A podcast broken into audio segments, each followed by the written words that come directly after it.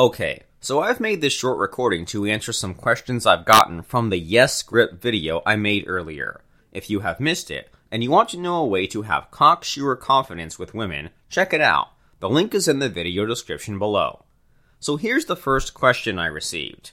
Fredo, what if I don't have a memory that gives me a strong enough emotion to anchor? Well, you can simply create one. This sounds weird, but it's true. The mind can't tell a fake memory from a real one.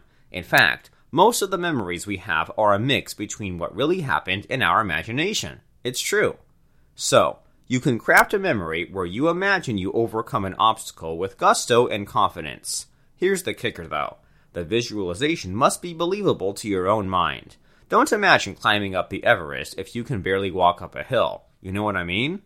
Shogun Method fixes this. If you're familiar with Shogun Method, you'll know how to plant fake memories in a woman's mind. It's the same thing here, except you're planting fake memories in your own mind. On to the second question.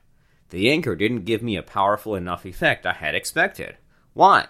If this happens, it means that your memory is not as vivid and intense as it should be. Remember that you must immerse yourself completely from the beginning to the end. Recalling bits and pieces of the memory won't work. Here's the other thing to check the timing of the anchor placement. You must place the anchor at the exact moment when your experience peaks, not before, not after. Now, the third question. Do I need to shout yes in my mind and grip my fists at the same time? Yes, because you're creating two anchors at the same time. The grip is a physical anchor, while the yes chant is mental. In psychology, there's this concept known as compound stacking, where you stack two or more tactics for the compounded effect. So, you're stacking two anchors that will give you a stronger effect than the anchors on their own. Here's something to remember though.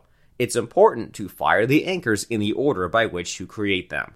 In the yes grip routine, you place the physical anchor before the mental. So, when you fire the anchors, do it in that order.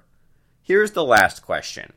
Fredo, this worked awesome. I was thinking, can I install an anchor on my woman? For example, Maybe I can place an anchor on her left ear, and so whenever I whisper into her ear, she gets turned on? Just an idea. Well, that's a wonderful idea. In fact, that's what Shogun Method is all about. You'll learn how to place all kinds of anchors on a woman so you can trigger her emotions at will. Imagine having that power over your woman, and Shogun Method will give you that power. Go check out Shogun Method at shogunmethod.com. Okay, that's it. If you have any more questions, let me know.